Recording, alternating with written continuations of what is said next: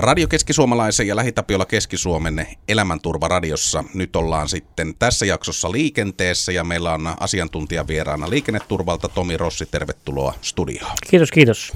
Aihe, mistä puhutaan, on silloin, kun siellä autossa on niitä pienokaisia, jotka tietenkin on arvokas lasti ihan kaiken kaikkiaan. Ja myöskin erilaisia suojaamiskeinojahan tuonne liikenteeseen haetaan silloin, kun pienistä matkustajista on kysymys ja lähdetään näitä asioita vähän selvittämään. Niin jos mennään ihan ensin siihen kovaan lakiin, niin mitä laki sanoo lasten turvaistuimista, koska niitä on käytettävä? Jos vetää ihan suoraan laista, niin tieliikennelain pykälä 94 lähtee siitä, että alle 135 senttimetrisen lapsen on käytettävä henkilöpaketti ja kuorma-autossa turvalaitetta. Ja sitten jos näitä ei löydy, niin sitten silloin on käytettävä turvavyötä tai muuta laitetta, joka siihen ajoneuvoon on asennettu. Mutta tähän uuteen tieliikennelakiin, mikä tuli 20, niin siihen on vielä lisätty, että alle kolmevuotiasta ei saa kuitenkaan kuljettaa ilman turvalaitetta. Että jos on tämmöinen auto, missä ei ole turvavyötä eikä siihen pysty asentamaan turvaistuinta tai turvakaukalo tai mitään turvalaitetta, niin alle kolmevuotiasta siinä ei saa kuljettaa yleinen tilannehan on se, että no tämä nyt on vaan lyhyt matka ja, ja ei sieltä ole koskaan sieltä mökkitieltä sivusta ketään tullut ja lähdetään ehkä sillä tavalla sitten liikenteeseen. Eh, vahingot kuitenkin voi olla hyvinkin merkittäviä silloin, kun puhutaan liikenneonnettomuudesta ja siitä, että siellä on pieni ihminen ilman asianmukaisia turvavälineitä kulkemassa. Joo, tuo oli hyvä nosto. Toi Suomessa tehtiin tutkimusta äh, vuodelta 2004-2013 väliltä ja, ja turvalaitteen käytöstä ja onnettomuuksista, niin silloin mitä menehtyi lapsia, niin 78 prosenttia näistä olisi silloin jo pelastunut, jos käytössä olisi ollut asianmukainen turvalaite, eli sen lapsen kokoon, ikään ja oikein kiinnitetty. Että silloin kun itse tuli liikenneturvalle töihin, niin kaverit sanoivat, että Tomi, höpö, höpö, mitä sä, etkö muista, kun 70-luvulla oltiin takapenkillä siellä, ja eikä meillä ollut mitään turvalaitteita. Nyt lähdetään katsomaan tilastoja taaksepäin, niin 70-luvun alussa on kuullut satoja lapsia liikenteessä ilman turvalaitteita matkustaessa. Ja liikennemäärä oli, oliko yksi kolmasosa, yksi neljäsosa nykyisestä. Eli tavallaan siihen suhteutettuna meillä menee ihan älyttömän hyvin, ja ei tämä lasten liikennetapaturmat kuitenkin, niin nykyään puhutaan alle kymmenen määristä vuodessa, että niin kuin todella hyvin meillä menee, mutta että sitten kun se osuu kohdalle, niin se on huono ja hyvin yksinkertaisilla keinoilla. Nykyään autot on niin turvallisia, niin kun sinne lisätään turvalaiteista ja käytetään oikein, niin sillä parannetaan niiden lapsien selviytymistä ihan älyttömästi. No tuossa otit oikeastaan kiinni jo siihen, että kun turvalaitetta käytetään oikein. Tämä on semmoinen, mitä on varmaan netissä keskustelupalsta täynnä näitä, että onko se selkä menosuuntaan vai vai toiseen suuntaan, mutta jos lähdetään nyt tuosta liikenneturvan teidän, teidän näkökulmasta ensin liikkeelle, niin millaisia rajoja te suositatte ton, ton lasten suhteen? No laki lähtee siitä 135 senttiä, mutta että tutkimuksen mukaan jopa 150 senttiseksi kannattaa lapsen käyttää. Ja nämä uudet nykyiset turvavyöistuimet, missä on se istuin korokemalli ja se nostaa sen selkänojan ylös ja turvavyö menee oikealta kohdalta, niin sitä kannattaa käyttää siihen metri 50 asti. Ja sitten me nyt nostettiin vielä tuo selkämenosuuntaan suositus neljävuotiaaksi. Eli siinä on ihan tutkimustuloksia, mutta että nämä kaikki on semmoiset, että kun sanotaan, että teen näin, teen näin, niin meillä on lapset on erikokoisia. Meillä on erikokoisia ajoneuvoja. Että tavallaan itse jouduin laittamaan alle nelivuotiaani lapsen jo kasvot menosuuntaan, kun ei kerta kaikkiaan mies mahu enää penkkin. Hän on roteva ja tota, suhteessa ei mene enää nykystandardien mukaan. Eli siellä turvaistuimissa on määritelty nykyään se, minkä painoinen ja mittainen saa olla. Ja siinä vaiheessa, kun se menee istuimesta yli sen istuimen standardien mittoja, niin sitten se vaan kerta kiellettävä seuraavaan. Mutta että taas nuoremmainen, niin todennäköisesti menee helposti siihen nelivuotiaaksi asti jo, kun hän on taas kokoisentaan pienempi. Sitten kun puhutaan tästä selkämenosuuntaa asiasta, niin miksi näin? Mikä siinä on se syy, että sillä tavalla suositellaan toimimaan? Se on me ihminen. Evoluutio on tehnyt meidät sillä tavalla, että nyt jos lähdetään katsomaan, nyt lähdetään jo harhapoluille, mutta jos lähdetään katsomaan B-luokan elokuvaa Amerikassa, kun Stuntmani hyppää 20 kerroksesta, niin jos se on näkee, niin loppua kohden se kääntyy selälle. Eli ihminen on rakenteeltaan semmoinen, että me kestetään parhaiten G-voimia, hidastavuutta, selkämenosuutta. Että jos joku väittää turvaistuimassa, että tämä turvaistuin on turvallisempi kuin selkämenosuuntaan, niin silloin pitäisi ihmisten sisuskalujen ja muiden kääntyä toisinpäin. No mikä lapsilla siinä on, niin lapsella on pää suhteessa isompi muuhun kroppaan ja niskassa ei ole vielä lihakset kehittynyt. Eli ihan siitä se tulee, että se lapsi kehittyy, lihakset kasvaa, se kestää paremmin sitä fyysistä väkivaltaa, mitä se kolari tulee sitten eh, kasvot menosuuntaan. Mutta että meillä aika-ihmisillekin olisi parempi matkustaa selkämenosuuntaan, mutta se ajan ohjaaminen on vaan vähän hankalampaa, että olemme hevoskyydistä siirtyneet tämmöisiin moottorikäyttöisiin, niin sitten olemme tottuneet menemään kasvot menosuuntaan. Mutta avaruusalukset kun lähtee tai tulee maahan, niin aina siellä on pilotti kestämässä G-voimia, niin se kestetään niin kuin selkämenosuuntaan, selkä, selkävoiman suuntaan. Elämän turvaradiossa jatketaan nyt jutustelua liikenteestä asiantuntija Tomi Rossin kanssa liikenneturvalta. No sitten tullaan siihen toiseen kysymykseen, että mihinkä se turvaistuin on syytä sijoittaa? Onko se auton etuosassa vai onko se siellä takapenkillä? Kyllä se on takapenkillä. Tuossa oli välillä vaihe, missä eräs pohjoismaalainen autovalmistaja ilmoitti, että heidän autossaan voi laittaa etupenkille, mutta hekin on nyt jo niin kuin sitten pyörtäneet sitä omat. Siellä oli tiettyihin heidän malleihinsa todettiin, että se on yhtä turvallinen. Yksi on siinä se, että airbag pitäisi pystyä kytkemään pois koska lapsi ei ole optimi paikalla siihen airbagin purkautumiseen, mikä meillä aika-ihmisillä on. Mutta sitten toinen on se, että kun se lapsi on siinä vieressä ja sitä viihytellään, jutellaan, niin sitten se huomio kiinnittyy pois siitä liikenteestä. Että toki on tilanteita, on autoja, esimerkiksi pakettiautossahan se on pakko olla siinä.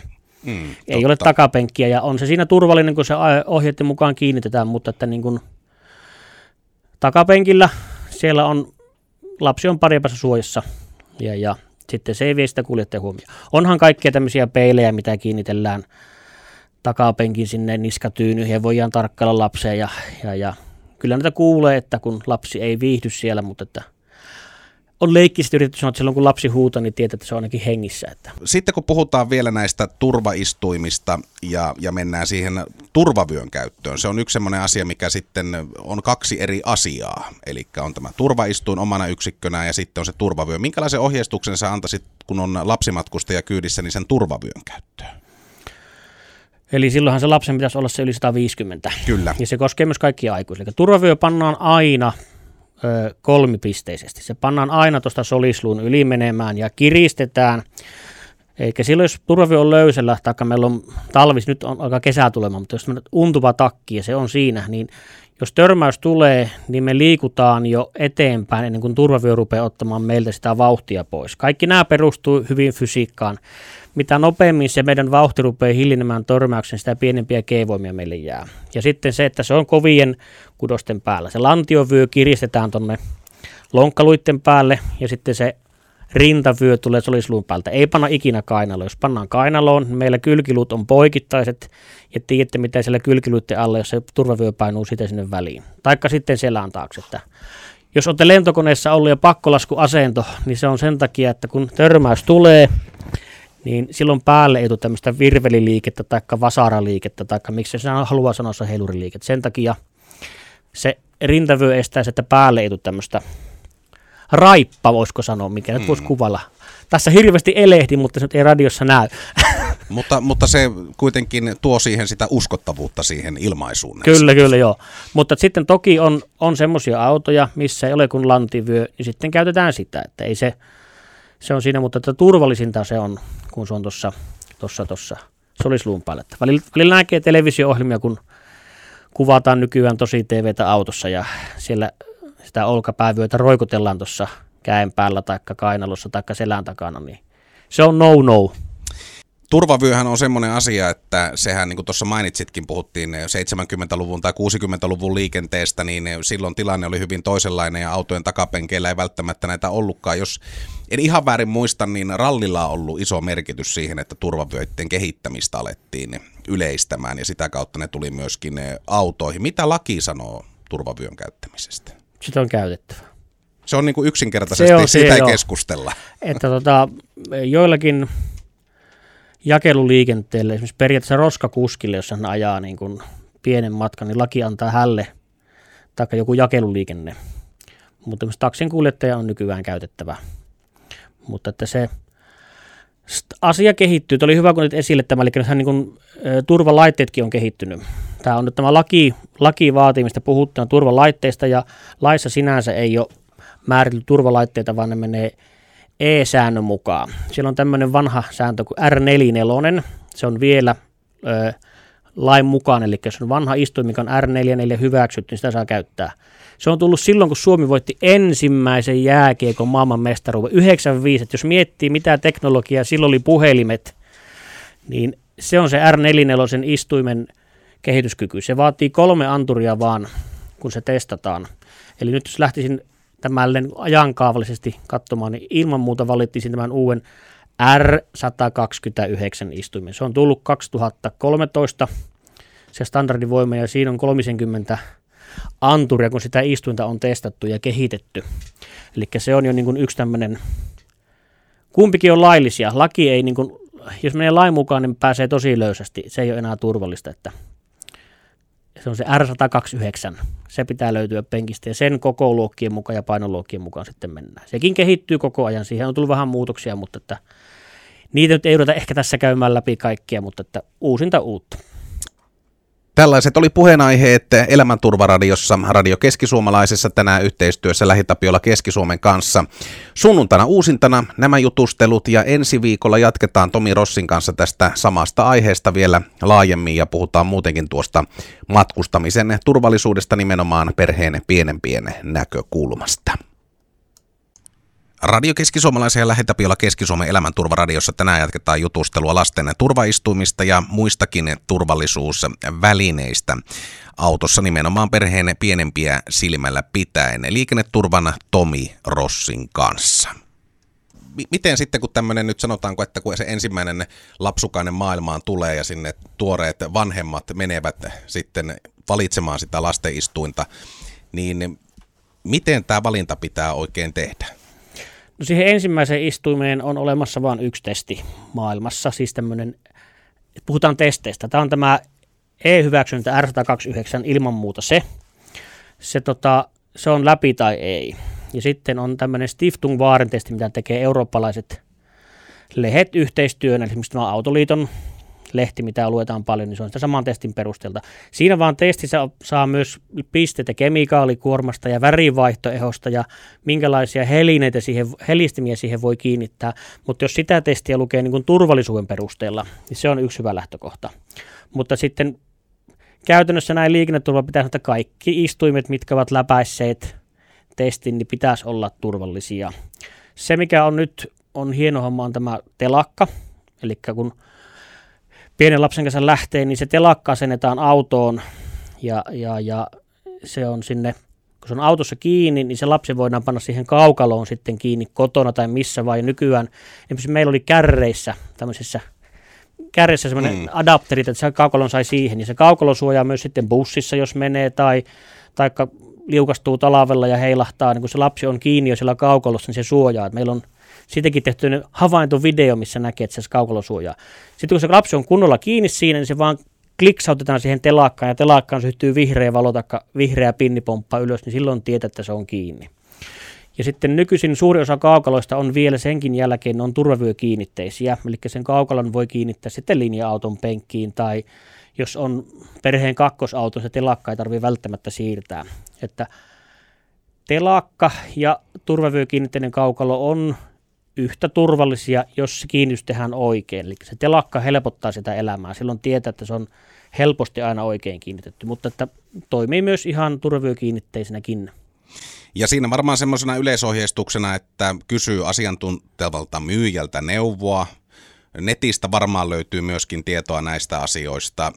Mutta sitten on yksi semmoinen asia, mikä tulee aika usein vastaan, niin on tullut omallekin perheelle. Mietitään sitä, että että laitetaanko nämä nyt kiertotalouteen, eli sitten kun lapset on kasvaneet isoksi, niin myydään, myydään nämä turvaistuimet pois. Voiko käytetyn turvaistuimen ostaa, onko se turvallista? No tuo oli hyvä just, nyt menee aasisiltana äskeiseen kysymykseen, niin aina valmistajan ohjekirja.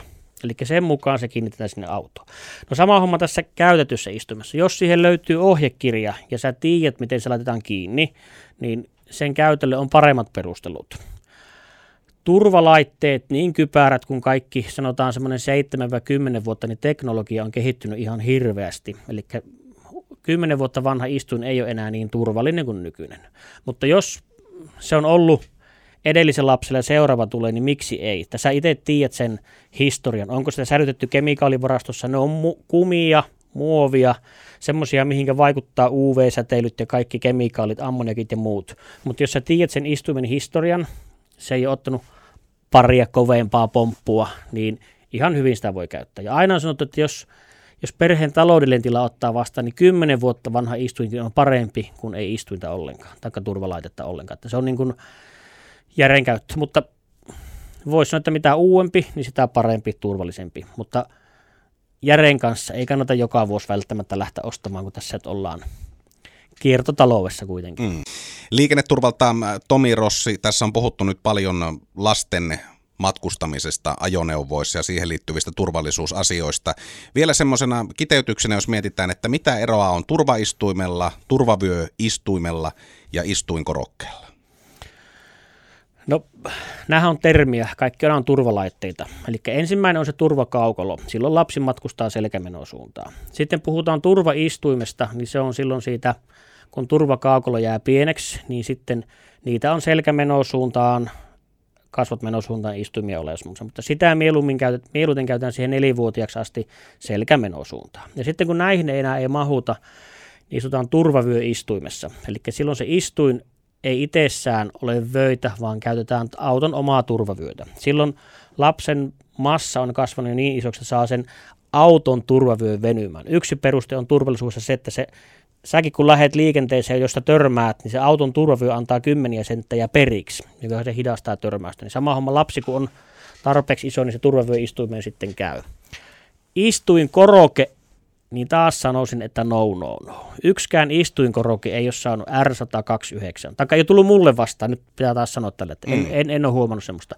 Se ei anna minkäänlaista sivuuttaistörmäyssuojaa, se istuinkoroke, eikä se ohjaa sitä turvavyötä menemään paremmin. Mutta se on R44, sen Suomen kultavuojen standardin hyväksymä se koroke, niin se täyttää sen lain kirjaimen, mutta ei sillä oikein mitään tekemistä turvallisuuden kanssa. Toki se vähän nostaa lasta ja vähän ohjaa sitä vyötä, mutta että ilman muuta se turvavyöistuin, ne on hyviä. Lapsi voi nukkua siinä takapenkillä, jos väsyttää, se pystyy nojata siihen niskatukeen ja, ja, ja ne on hyviä. Eikä Meillä pisti jo itkuksi lapsi, kun hän joutui selkämenosuuntaan istuimessa siirtymään kasvatmenosuuntaan. Hän olisi halunnut jatkaa siinä vanhassa tutussa turvallisessa istuimessa.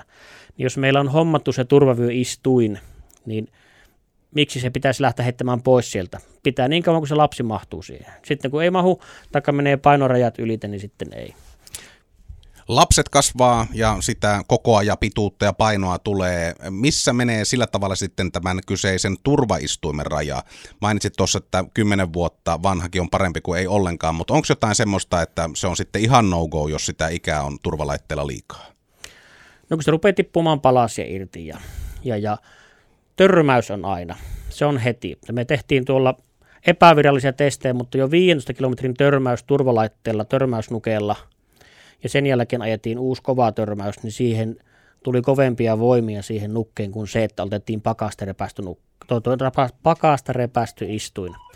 Eli ihan ehjä, ehjä, ehjä, ehjä, hyväkuntoinen puhas, kaikki nämä näin. Ja sitten, sitten jos ei, niin sitten vaihtoa.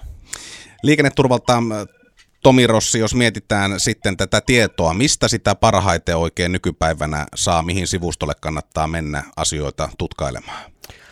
No liikenneturvan sivut on hyvät. Sinne päivitellään toki Meilläkään se ei ihan, jos kuukausi sitten on tullut uusi standardin muutos, joku lisäys R129, niin se ei sinne, mutta että se on varmaan Suomessa nopeiten päivittyvä. Sitten nämä on nämä testit, ja kun ne testejä luetaan sen mukaan turvallisuus eikä välttämättä se väri täytyy sanoa hattua nostaa, että nykyään Suomessa on todella hyviä lasten tarvike, ja lasten turvalaitteiden myyjiä ihan liikkeessä. Siellä on ammattitaitoista ja maahantuojat kouluttaa heitä jatkuvasti. Itsekin on käynyt heiltä kuuntelemassa heidän vinkkejään. Ja, ja se on hyvä. Että toki liikenneturva ei myy yhtään istunta, se on meille ihan sama, mistä sen ostat. Jos tietää, että se on hyvä, niin Euroopassa on samat standardit ja samoja istuimia myyä, mutta että niin kuin Kyllä tieto on.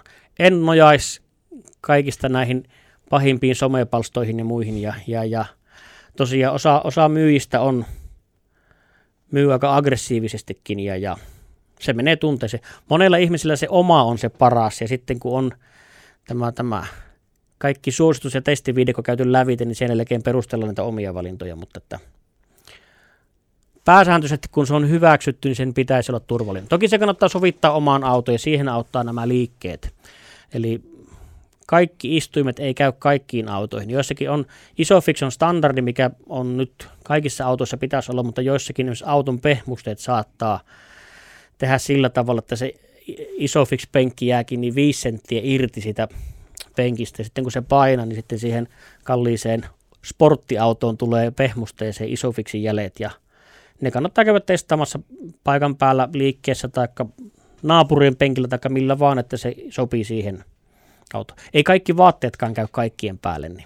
Juuri näin. Näin se menee testaamalla sen sitten tietää Kyllä. ja selvittämällä. Kiitoksia vierailusta Radio Keski-Suomalaisen ja Lähitapiolla Keski-Suomen elämänturvaradiossa liikenneturvan asiantuntija Tomi Rossi.